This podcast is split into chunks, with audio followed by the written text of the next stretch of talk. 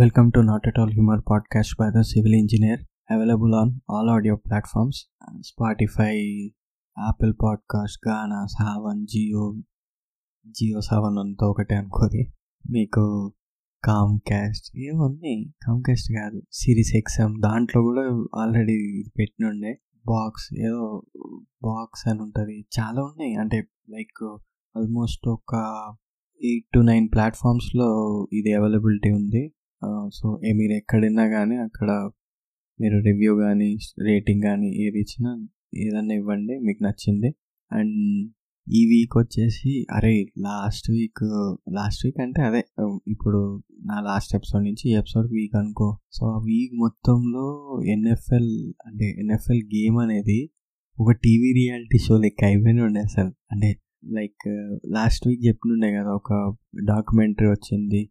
Kelce brothers మీద Amazon ప్రైమ్లోని so దాంట్లో అన్న ఆల్రెడీ రిటైర్ అయిపోయిన ఉండే మన ఫిలడెల్ఫియా ఈగల్స్ సో తమ్ముడు ఇప్పుడు క్యాన్సర్ సిటీ షెఫ్స్తోని అంటే షెఫ్స్లో ఒక ప్లేయర్ సో అతను ఏంటిదంటే రూమర్స్ ఏమని వచ్చినాయి అంటే యాక్చువల్గా వాళ్ళన్న లీక్ చేస్తుండే మామూలుగా.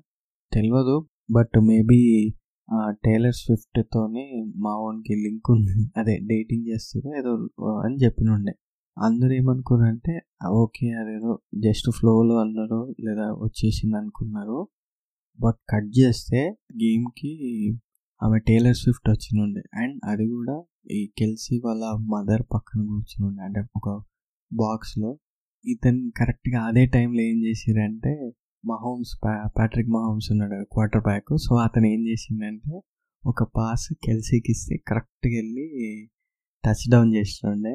అండ్ అసలు ఫుల్ హైప్. అంటే ఎంత హైప్ అయిందంటే వాళ్ళ సొంత ఎన్ఎఫ్ఎల్ ఇన్స్టాగ్రామ్ ట్విట్టర్ ఏది ఉంటే అది మొత్తం అది ఎంత స్ప్రెడ్ చేయాలో అంత స్ప్రెడ్ చేసుకున్నారు. అండ్ ఎన్ని టైప్స్ వీళ్ళు ఏమనుకుంటున్నారు వాళ్ళు ఏమనుకుంటున్నారు ఈ పలానా ఎన్ఎఫ్ఎల్ అతను ఏమనుకుంటున్నాడు అండ్ ఆఫ్టర్ గేమ్ కూడా అందరూ అందరు ప్లేయర్స్ ప్యాట్రిక్ మహమ్స్ని కూడా అడిగినుండే ఇది ఇట్లా ఇట్లా ఉంది ఏంది ఏమనుకుంటారు అంటే ఎస్ ఎస్ నేను కూడా అదే చూసినుండే చూసి సమ్ ఇంకా అంటే దొరికింది కదా అని చెప్పి పబ్లిసిటీ చేసుకొని మస్తు చేసినుండే అంటే అసలు ఇప్పటికి కూడా పే పే ఇన్స్టాగ్రామ్ పేజ్ అంతా సగం అదే నిండింది నాకైతే.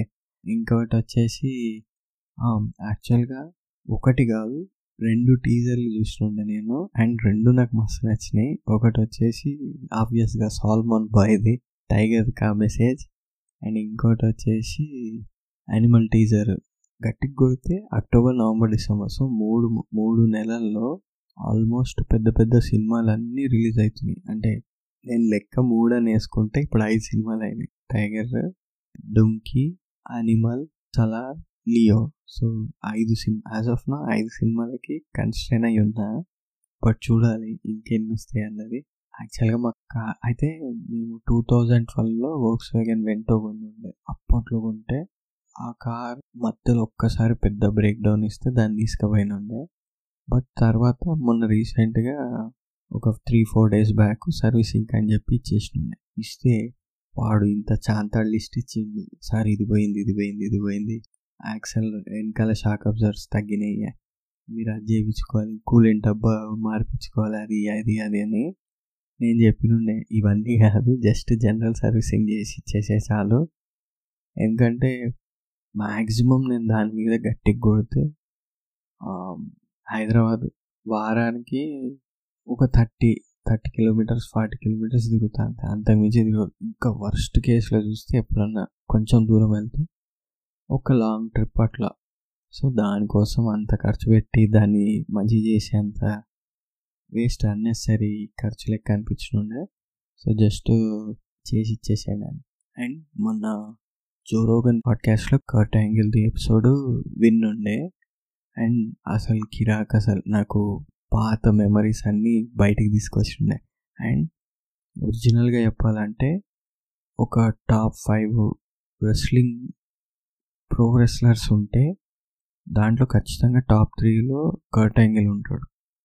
అంటే ప్యూర్ రెస్లింగ్ మిషన్స్ వీళ్ళందరూ. ఎట్లా అంటే వీళ్ళకి గిమిక్స్ అవి అంటే ఇప్పుడు క్యారెక్టర్స్ గిమిక్స్ ఆర్క్ అవన్నీ ఓకే. ఒక ట్వంటీ థర్టీ పర్సెంటే బట్ ప్యూర్ రెస్లింగ్ మీదనే వీళ్ళు ఫేమస్ అయ్యారు. దాని తర్వాత వీళ్ళ గిమిక్ వాళ్ళకి యాడెడ్ అడ్వాంటేజ్ లెక్క తయారైన ఉండే. లైక్ ఇప్పుడు మీరు హల్క్ హోగన్ కానీ జాన్ సీనా అండర్టేకరు కేన్ వీళ్ళందరిని చూస్తే ఏంది? వీళ్ళు క్యారెక్టర్ డ్రివెన్ పీపుల్ అంటే రెస్లింగ్ ఉంటుంది బట్ చాలా తక్కువ ఉంటుంది. అంటే లైక్ ఇప్పుడు ఫైవ్ డూమ్స్ అంటారు జాన్ సీన్ అని ఎందుకంటే అతనికి యాక్చువల్గా ఫైవ్ మూవ్స్ వస్తాయి అని చెప్పేసి. కాకపోతే వీళ్ళు ఇప్పుడు ఈ కర్ట్ యాంగిల్ కానీ షాన్ మైకల్స్ వీళ్ళందరూ ఏంటంటే ప్రో రెస్లర్స్ వీళ్ళు. వీళ్ళు um, వాళ్ళ బ్యాగ్ ఆఫ్ ట్రిక్స్ నుంచి చాలా ఎన్ని కావాలంటే అన్ని కొత్త కొత్త ఇన్నోవేటివ్ మూవ్స్ కూడా తీసుకొస్తారు.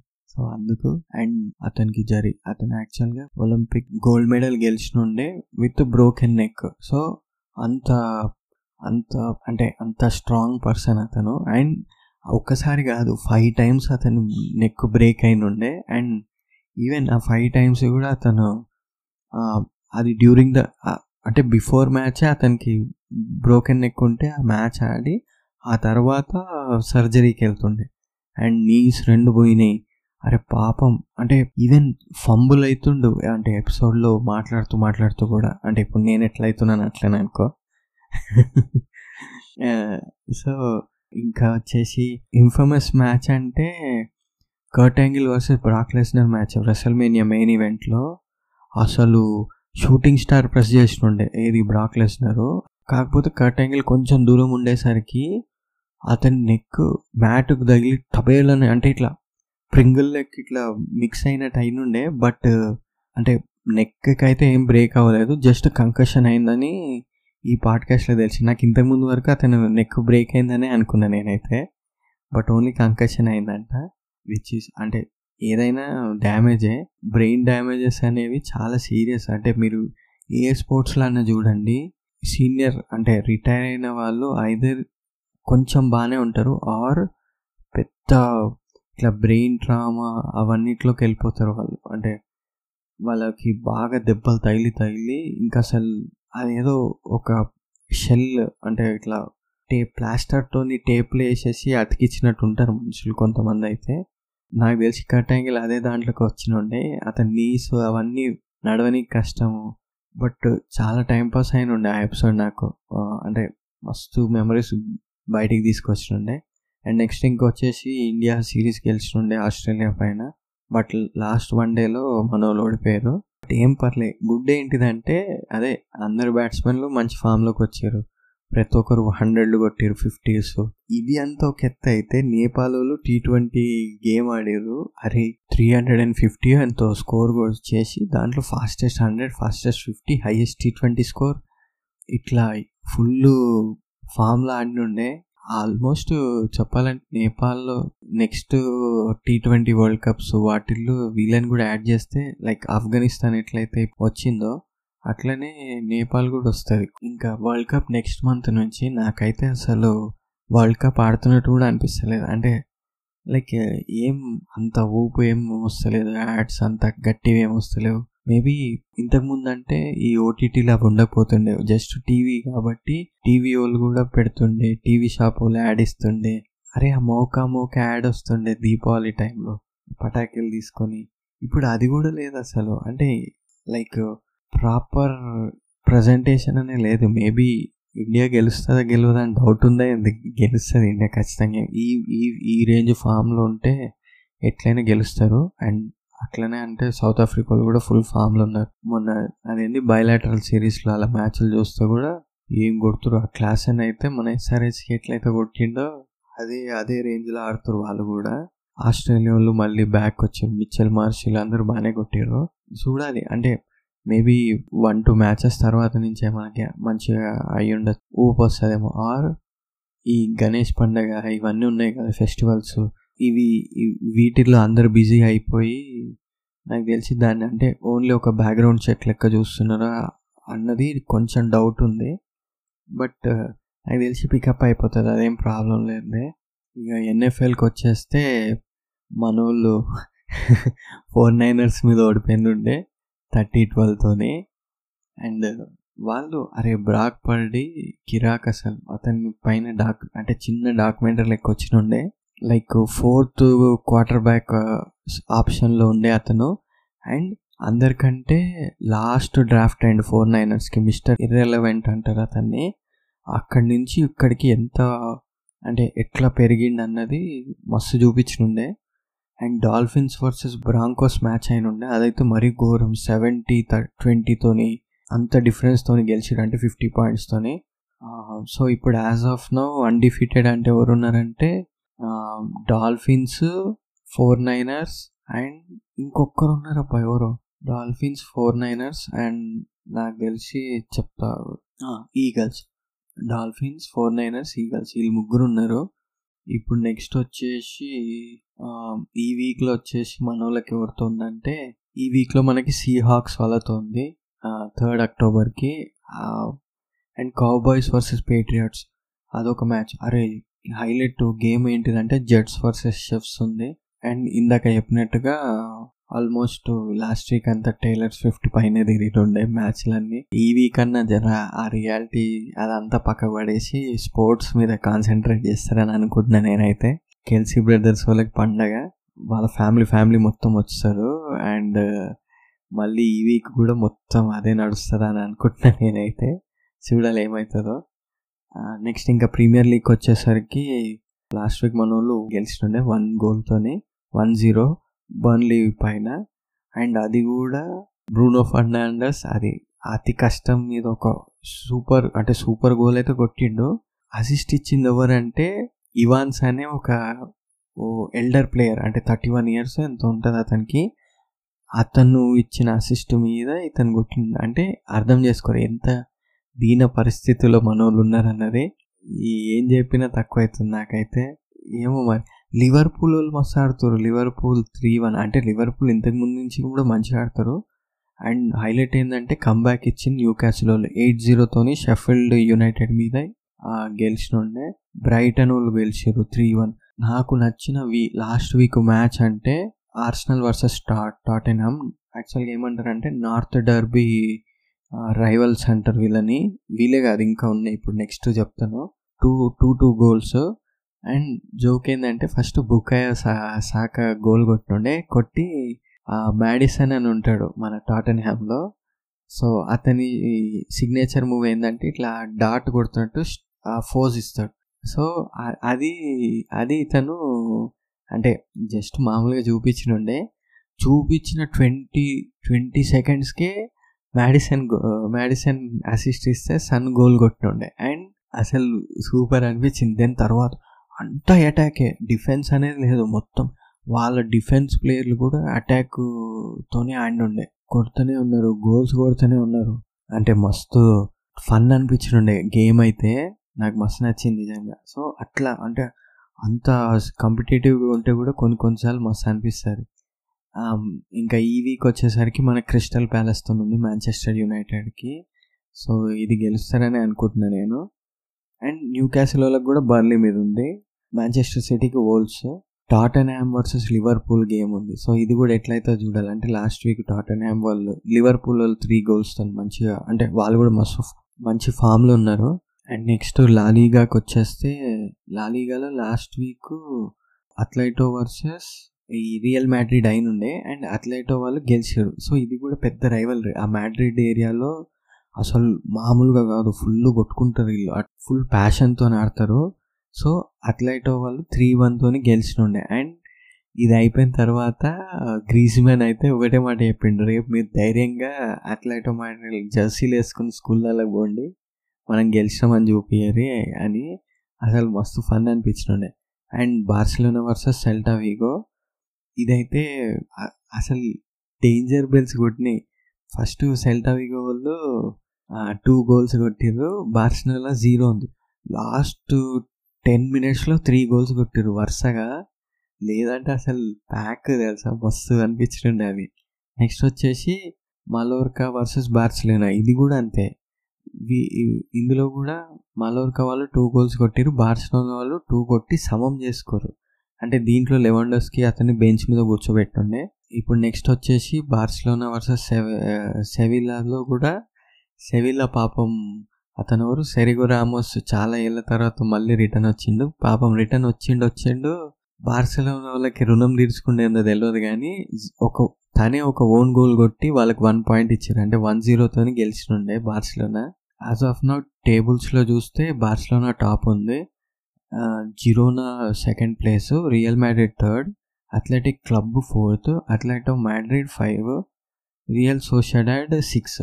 So ఇది పొజిషన్స్ వచ్చేసి నెక్స్ట్ సిరియే చూస్తే కూడా సిరియాలో నాకు బాగా హైలైట్ అనిపించింది ఏంటంటే వసకేలియా బ్యాక్ ఒక రకంగా చెప్పాలంటే ఉదినేసితోని మ్యా గేమ్లో ఏమైందంటే ఫోర్ వన్తో గెలిచిండే. ఫోర్ వన్లో కూడా ఒక గోలు వసకేలియా కొట్టుండే అండ్ ఒక అసిస్ట్ ఇచ్చిండు. రస్పడూరి అండ్ uh, మన విక్టర్ ఓషిమన్ వీళ్ళు ఇద్దరు ఒక్కొక్క గోల్ కొట్టుండే అండ్ ఓషిమన్ ఈ గేమ్కి ముందు పెద్ద కాంట్రవర్సీ ఏమైందంటే కాంట్రవర్సీ కూడా కాదు. వీళ్ళు అతని ఇన్స్టాగ్రామ్ పోస్ట్లలో నపోలికి సంబంధించినవన్నీ డిలీట్ చేసేసినుండే సో అందరు ఏమనుకున్నారంటే ఇతను నపోలి వదిలేసి వెళ్ళిపోతురేమో అండ్ ఎక్కడైతే ఏదన్నా ఇట్లాంటి గడబడులు జరుగుతున్నాయని తెలిసిందో చెల్సీ ఆడ కన్ను పెడతారు సో వెంటనే మళ్ళీ ఇంకో న్యూస్ ఏమైనా వచ్చిందంటే చెల్సీ వాళ్ళు ఐఏఎస్ పెట్టిర్రు విక్టర్ ఓష్మన్ ఏమైనా వస్తాడేమో అని. సో ఇది ఎప్పుడు జరిగేదే. పాపం వసకెళ్ళి అయితే రెండు మూడు మూడు అటెంప్ట్లు చేస్తే ఒక గోల్ పడ్డది. రెండు గోల్ అయితే పోల్కి ఎగ్జాక్ట్ పోల్కి తగిలి రిటర్న్ వచ్చింది. సేమ్ యాక్చువల్గా ఇందాక జోయ్ ఫిలిక్స్ కూడా రెండు గోల్ కొట్టడానికి ట్రై చేస్తే కరెక్ట్గా పోల్కి ఎంత అంటే ఇట్లా రాకెట్లోకి వెళ్ళి పోల్లకు కొడుతున్నాయి అవి. సో ఇంటర్వల్ ఓడిపోయిన ఉండే యాక్చువల్గా ససులోతోని. ఇంకా నెక్స్ట్ వచ్చేసి నపోలి వర్సెస్ లెస్సే ఉంది. మిలాన్ వర్సెస్ లజియో ఉంది. ఇదొక అంటే మంచి మ్యాచ్. యువెంటస్ వర్సెస్ అట్లాంటా ఉంది అదొకటి. సో మంచి గేమ్సే ఉన్నాయి వీళ్ళకి కూడా. అండ్ టేబుల్లో చూస్తే Inter top Milan second place Juventus third Atalanta fourth Napoli fifth ప్లేస్లో ఉంది. అంటే విచ్ ఈజ్ లైక్ కొంచెం అంటే లాస్ట్ టైం ఛాంపియన్స్ వాళ్ళు రెండు డ్రాలు చేసేసరికి వాళ్ళకి పాయింట్స్ యాక్చువల్గా తక్కువ వచ్చినట్టు అయిపోయింది. పికప్ చేసుకుంటారనే చూడాలి. లొటెరో మార్టినెస్ యాజ్ యూజువల్ ఎప్పుడు ఎప్పుడు లెక్కనే టాప్ స్కోరర్ ఉన్నాడు. లీగ్ వన్లో పిఎస్జి వాళ్ళు మళ్ళీ గెలిచారు. అది కూడా మాసరల్లీ మీద. అంటే వీళ్ళకి కూడా రైవల్స్ ఎప్పుడు వీళ్ళు. ఫోర్ జీరోతో గెలిచినుండే అండ్ విచ్ ఈజ్ లైక్ ఒక రకంగా చెప్పాలంటే డామినేట్ చేసినట్టు. వీళ్ళకి హైలైట్ ఏంటంటే మెస్సీ వెళ్ళిపోయిన తర్వాత గన్సల్ రామోస్ అదే మీకు చెప్పిన కదా పార్చుగల్ ఫార్వర్డ్ ప్లేయర్ సో అతను వచ్చినప్పటి నుంచి వీళ్ళకి మళ్ళీ హకీమి ఒక గోలు ముయాని ఒక గోల్ వచ్చింది.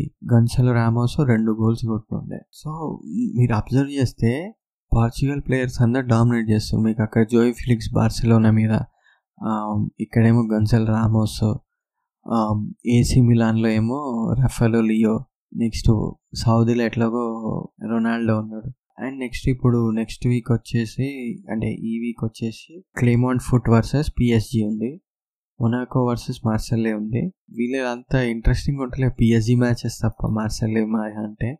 కాకపోతే హైలైట్ ఏంటంటే టేబుల్ టాప్లో ఉన్నది బ్రిస్టోల్లో next Nice PSG Monaco Reims Marseille eighth ప్లేస్లో ఉంది. సో అర్థం అంటే ఫస్ట్ కాబట్టి అంటే ఫస్ట్ అదేమంటారు లీగ్స్ స్టార్టింగ్ అంటే ఒక టెన్ గేమ్స్ కూడా అవ్వలేదు కాబట్టి ఇట్లా అనిపిస్తుంది. లీగా పోర్చుగల్లో వీళ్ళు ఇంకా ఇది అదేమంటారు బెన్ఫికానే వీళ్ళకి. బెన్ఫికా పోర్టో క్లబ్ స్పోర్టింగ్ ఈ మూడు బ్రాగా వీళ్ళు నలుగురు ఉంటారు. సో మీరు చూస్తే కూడా అదే ఉంటుంది. టాప్ ప్లేస్లో బెన్ఫికా ఉంటుంది. ఆబ్వియస్గా వాళ్ళ టీమ్ స్ట్రెంత్ చూస్తే అసలు పిచ్చిలేస్తుంది Sporting Club second Porto third Braga ఫోర్త్లో ఉంది. సో ఫర్ ఎగ్జాంపుల్ ఇప్పుడు మీకు ఎగ్జాంపుల్ కాదు. సో నెక్స్ట్ బుండెస్ లీగాకి చూస్తే ఎఫ్సి బైరెన్ అసలు పిచ్చి లేపించారు సేపు సెవెన్ జీరోతోని విఎఫ్ఎల్ బోచన్ మీద గెలిచినుండే. సో సెవెన్ గోల్స్లో మీకు హ్యారీ కేన్ వచ్చేసి హ్యాట్రిక్ కొట్టినుండే యాక్చువల్గా చెప్పాలంటే. బట్ యాక్చువల్గా జర్మనీ రూల్స్ ప్రకారం ఏంటంటే హాఫ్ టైంలో అంటే రెండు రెండు హాఫ్ రెండు ప్లేస్ ఉంటాయి కదా అంటే first half second half so మీరు ఫస్ట్ హాఫ్లోనే త్రీ గోల్స్ కొడితే మీకు అది హ్యాట్రిక్ కిందకి లెక్క వస్తుంది. సో బేసిక్గా ఇతను ట్వెల్వ్ మినిట్స్ ఒకటి fifty four minutes eighty eight minutes మామూలుగా ప్రీమియర్ లీగ్ కానీ యూరోపియన్ లీగ్ రూల్స్ ప్రకారం అయితే హ్యాట్రిక్ కొట్టినట్టు. బట్ వీళ్ళ రూల్స్ ప్రకారం ఏంటంటే ఇతను హ్యాట్రిక్ కొట్టినట్టు లెక్క కాదు. సో విచ్ ఇస్ అంటే కొంచెం వింతగా ఉంటుంది కానీ బట్ మజా వచ్చిండే అండ్ నెక్స్ట్ వచ్చేసి డాట్మండ్ హాఫీన్ హైమ్ మీద త్రీ వన్తో గెలిచిన ఉండే చిన్న బైరెన్ అంటే లెవర్ కుసేన్ వాళ్ళు ఫోర్ వన్తో గెలిచినుండే. సో అసలు అండ్ సూపర్ ఉండే. అండ్ ఇప్పుడు టేబుల్ ప్లేసెస్లో చూస్తే డాట్మన్ టాప్ ప్లేస్లో ఉంది Bayern second place. Leverkusen third place. Stuttgart fourth place. RB Leipzig fifth. So వీళ్ళ వీళ్ళది కూడా అంతే. ఎప్పుడు యాక్చువల్గా యూనియన్ బర్లిన్ కూడా మంచి టీము. కాకపోతే ఈ ఈ వీక్ అంటే ఈ సీజన్లో అంత మంచిగా ఆడతలేదు.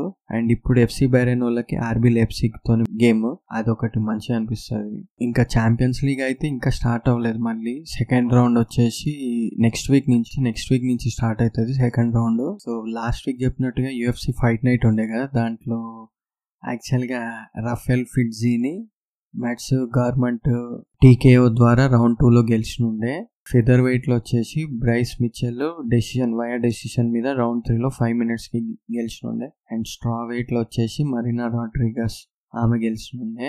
ఇక next UFC fight night next October eighth ఉంది సో అక్టోబర్ ఎయిత్ దాంట్లో Grant Dawson versus Bobby Green ఒక match. Pyfer versus Abdul Razak ఒకటి.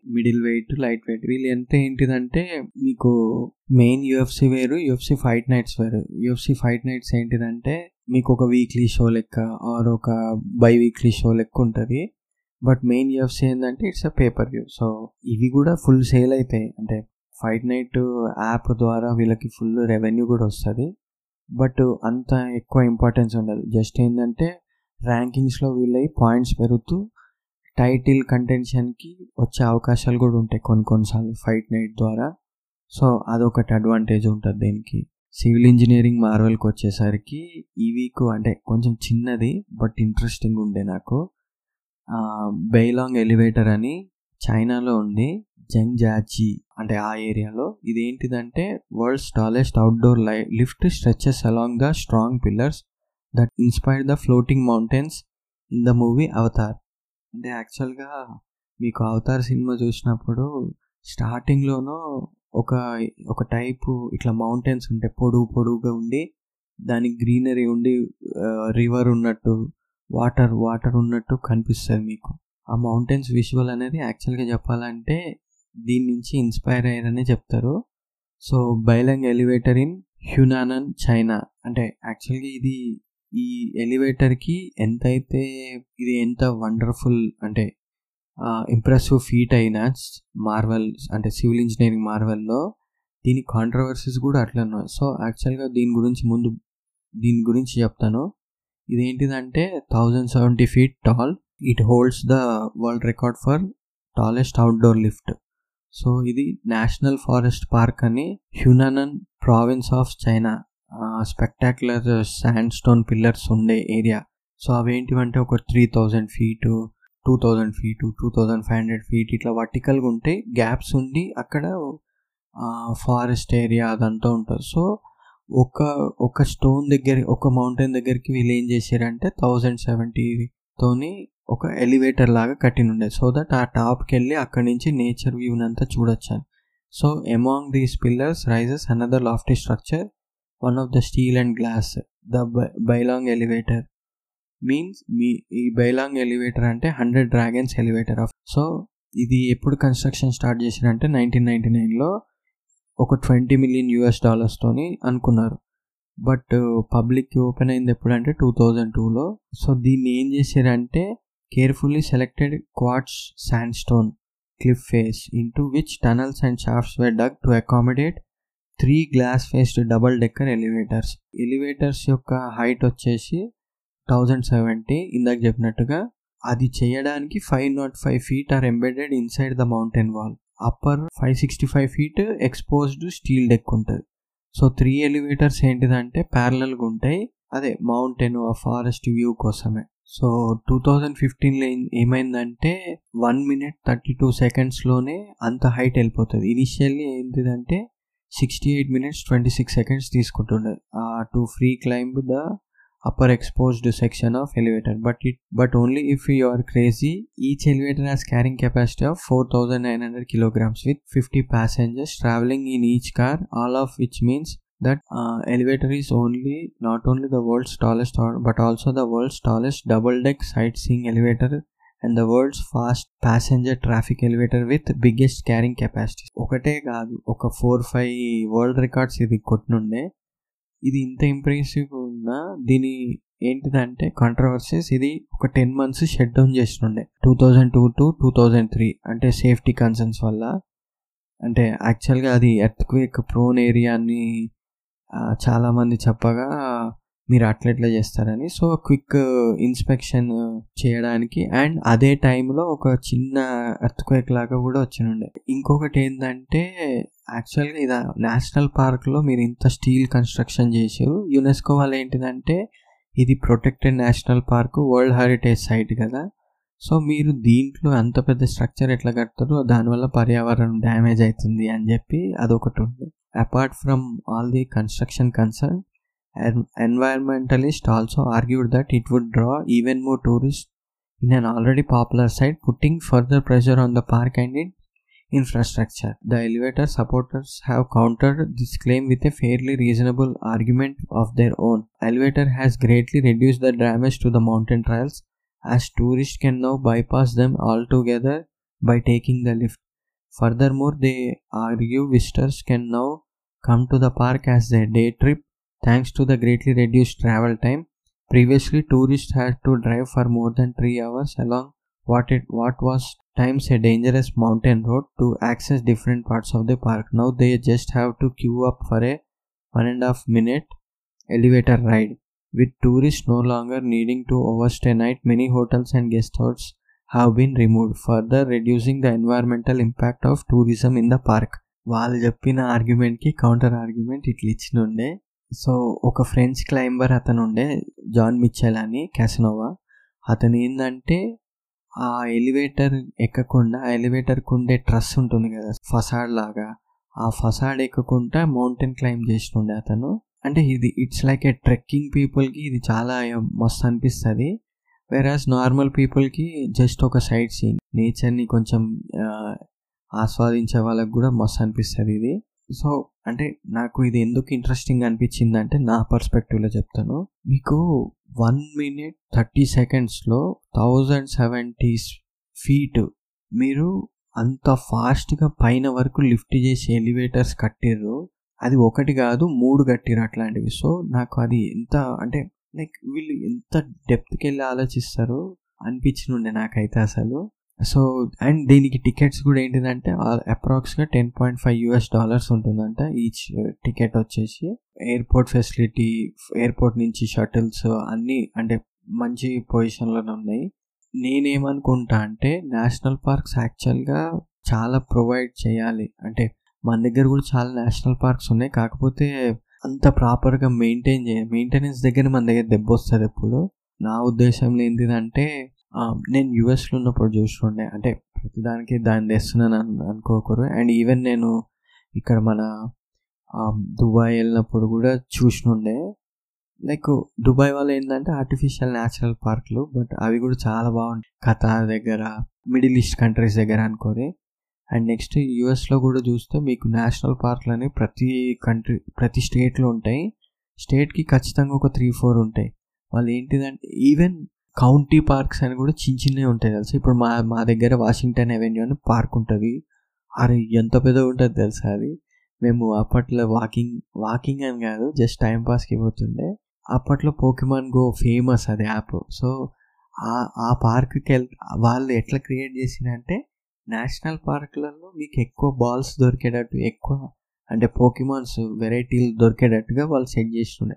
సో దట్ మేము కావాలని ఆడికి వెళ్ళి ఆడ ఎతుకుతుండే దాని గురించి. మాకు వాకింగ్ అవుతున్నట్టు అవుతుండే మైల్స్ తిరుగుతుండే అండ్ దెన్ ఈ పోకిమాన్వి కూడా దొరుకుతుండే. సో అట్లా టైంపాస్ చేస్తుండే కొన్నిసార్లు మేము. ఐ థింక్ అంటే ఇంకోటి ఏంటిదంటే లైక్ టెక్నికల్ అడ్వాన్స్మెంట్స్. అంటే ఫ్రేమ్ ఫ్రేమ్ కట్టుకు ఫ్రేమింగ్ చేసుకుంటూ వాళ్ళంతా కట్టినుండే. సో ఆ డ్రెస్ డిజైన్ చేయడానికి వాళ్ళకి ఎంత అంటే లైక్ హౌ మచ్ ఇన్పుట్స్ వాళ్ళు తీసుకుని ఉంటారు అన్నది నాకు అంటే ఆ డిజైన్ పర్స్పెక్టివ్లోనే నాకు పోతుంది మైండ్ అంతా. అంటే లైక్ ఏ టూల్స్ వాడారు ఎంత లోడ్స్ తీసుకున్నారు. కట్టిన తర్వాత అర్త్ క్వేక్ గురించి చెక్ చేసుకున్నారు విచ్ ఇస్ లైక్ ముందే తీసుకున్నారు కాబట్టి బతికిరు అంటే ముందే తీసుకున్నారు కాబట్టి సేఫ్లో ఉండే లేదంటే మాత్రం పెద్ద పెంట్ అవుతుంది ఎందుకంటే safety concerns in civil design అనేది చాలా మ్యాండిటరీ అంటే ఈవెన్ మేము డిజైన్ చేసేటప్పుడు కూడా వాళ్ళు చెప్తారు మీరు కొంచెం కొంచెం తీసుకోరి అని. బట్ మేము అస్సలు ఛాన్సే తీసుకోము. దానికి ఒక లోడ్ డిస్ట్రిబ్యూషన్ ఫార్ములా ఉంటుంది. సో మీ dead లోడ్కి one point five times live లోడ్కి sorry మీ dead లోడ్కి one point two times live లోడ్కి one point five and external factors like wind wind load కానీ అర్త్క్వేక్ లోడ్స్ కానీ అవి ఏమైనా ఉంటే అవి కూడా వన్ పాయింట్ టూ టైమ్స్ తీసుకుని స్నో లోడ్ కానీ సో ఇవి తీసుకుని మల్టీ క్యాలిక్యులేషన్స్ చేయాలి. వాళ్ళు అంటారు లే అండ్ సేఫ్టీ ఫ్యాక్టర్ త్రీ పెట్టుకోవాలి. యూజువల్ అయితే త్రీ అంటే చాలా ఎక్సెస్ అయిపోతుందని మామూలుగా చాలామంది two or one point five one point eight దగ్గర తీసుకుంటారు. విచ్ ఈజ్ ఆల్సో నైస్ అంటే కొన్ని కోడ్ బుక్స్ ఏమో వన్ పాయింట్ ఫైవ్ ఉంటాయి కొన్ని కొన్ని ఏమో టూ అంటాయి వన్ పాయింట్ ఎయిట్ అంటాయి సో అట్లా ఒకటి ఉంటుంది. ఇంకొకటి ఏంటిదంటే అంటే అంత అంత ఫాస్ట్లో ఇట్లా పైకి సుప్మని వెళ్తున్నప్పుడు ఆ పైకి వెళ్ళే ఫీలింగ్ మిస్ అయిపోతుంది కదా నాకు తెలిసి. అంటే లైక్ అదొకటి మేబీ హాల్లో క్లోజ్డ్ డోర్లో పైకి తీసుకెళ్ళి అక్కడ సడన్ సర్ప్రైజ్ లైక్ ఇట్లా మీకు ఇట్లా వ్యూ కనిపిస్తుందేమో కానీ లైక్ అబ్జర్వేటరీ ఇప్పుడు one world one world center observatory deck ఉంటుంది పైన. అక్కడి నుంచి చూస్తే అట్లనే ఉంటుంది. అదేంటంటే గ్లాస్ అంతా ఉంటుంది. కింద నుంచి పైకి వెళ్ళిన తర్వాత పైన నుంచి చూస్తే మొత్తం downtown New York city Manhattan అంతా కనిపిస్తుంది మీకు. అండ్ ఆ వెనకాల ఉన్న Queens Hudson river Staten island మన న్యూ జెర్సీ కూడా హోబోకన్ ఏరియా అవన్నీ. హోబోకన్ ఏరియా ఈ అరే అదొకటి ఉంటుంది. హోబోకన్తో పాటుగా మాకు ఇంకొకటి ఉంటుంది. ఏరియా అది కూడా ఫేమస్ అది వచ్చేసి Newport Newport area కూడా కనిపిస్తుంది. మా కాలేజ్ స్టీవెన్స్ అయితే ఓ హడ్సన్ రివర్ పక్కకే ఉంటుంది కాబట్టి మస్తు ఉంటుంది అంటే వ్యూ కాలేజ్ అయితే కిరాక్ అసలు నాకు. మస్తు అనిపించింది అది. ఐ హోప్ మీకు ఈ ఇది నచ్చిందని అనుకుంటుంది ఎపిసోడ్ సో మీకు ఏమనిపించిందో మీరు ఆ క్వశ్చన్ నేను స్పాటిఫైలో క్వశ్చన్ లాగా పెడతాను. సో దాంట్లో మీరు చెప్పచ్చు. ఆర్ మీకు ఎక్కడైనా ఎక్కడ వీలుంటే అక్కడ అంటే యూ కెన్ రిప్లై ఆర్ నా మెయిల్ ఐడి ఉంది. Not at all humour at the rate Gmail dot com so దానికి కూడా మీరు ఏమన్నా ఇంకా సజెషన్స్ ఉన్నా ఏమన్నా ఉన్నా నాకు పంపించచ్చు స్టార్ రేటింగ్ రివ్యూస్ అవి ఎప్పుడు ఆల్వేస్ వెల్కమ్ నేను. That's it thank you peace out